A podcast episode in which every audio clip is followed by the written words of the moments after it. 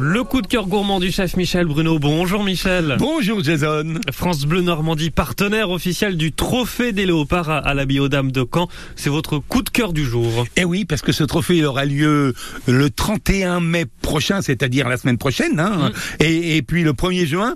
Et c'est formidable parce que tous les ans, ce trophée qui s'adresse aux apprenants, c'est des jeunes, à des amateurs, à des professionnels aussi qui viennent de toute la France, mais chaque année en valeur des produits de notre terroir. Par exemple, cette année, il y aura le livaro, ah le bœuf de race normande et le haricot coco de Ponto de Mer.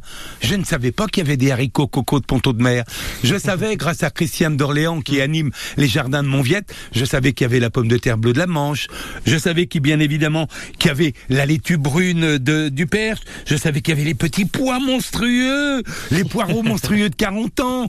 Il y a aussi ce haricot coco de Ponto de Mer qui a été retrouvé dans les années 60 grâce à un jardinier qui a retrouvé ça et puis qui maintenant commence à être recommercialisé. Mmh. Bon, il n'y en a pas encore beaucoup, hein. Euh, la majorité va passer pour ce concours. Je suis sûr que les chefs, les apprentis, les apprenants, les amateurs vont nous faire des plats merveilleux avec ça.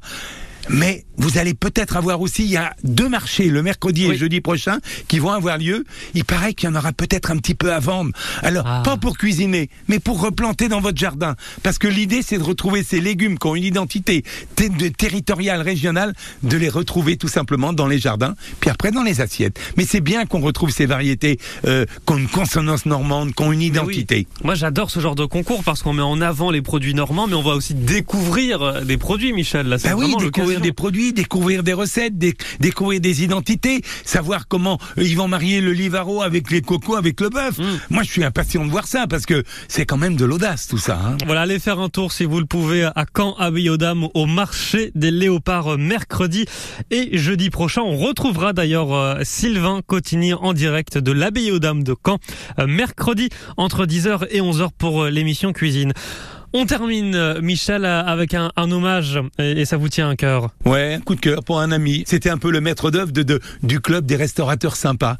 Et puis il nous a dit au revoir. Mais c'était un mec super qui a tenu notamment euh, la ficelle à Caen. Beaucoup de jeunes s'en rappellent parce que c'est là qu'on mangeait les meilleures crêpes. Euh, un restaurant d'avant-garde, Champ de un restaurant place de la République qui mettait le terroir en valeur. Eh ben Serge, euh, ciao mon Serge, t'étais un grand chef, un grand chef normand. Euh, je t'embrasse. Là-haut, j'en sais qu'il y en a qui vont se régaler. Mm. Et puis je fais un bisou à ta petite femme aussi, et puis à tes enfants. Voilà. Salut mon Serge, on se retrouve là-haut un jour. Au revoir. Merci beaucoup Michel. Merci à toi Jason. Au revoir.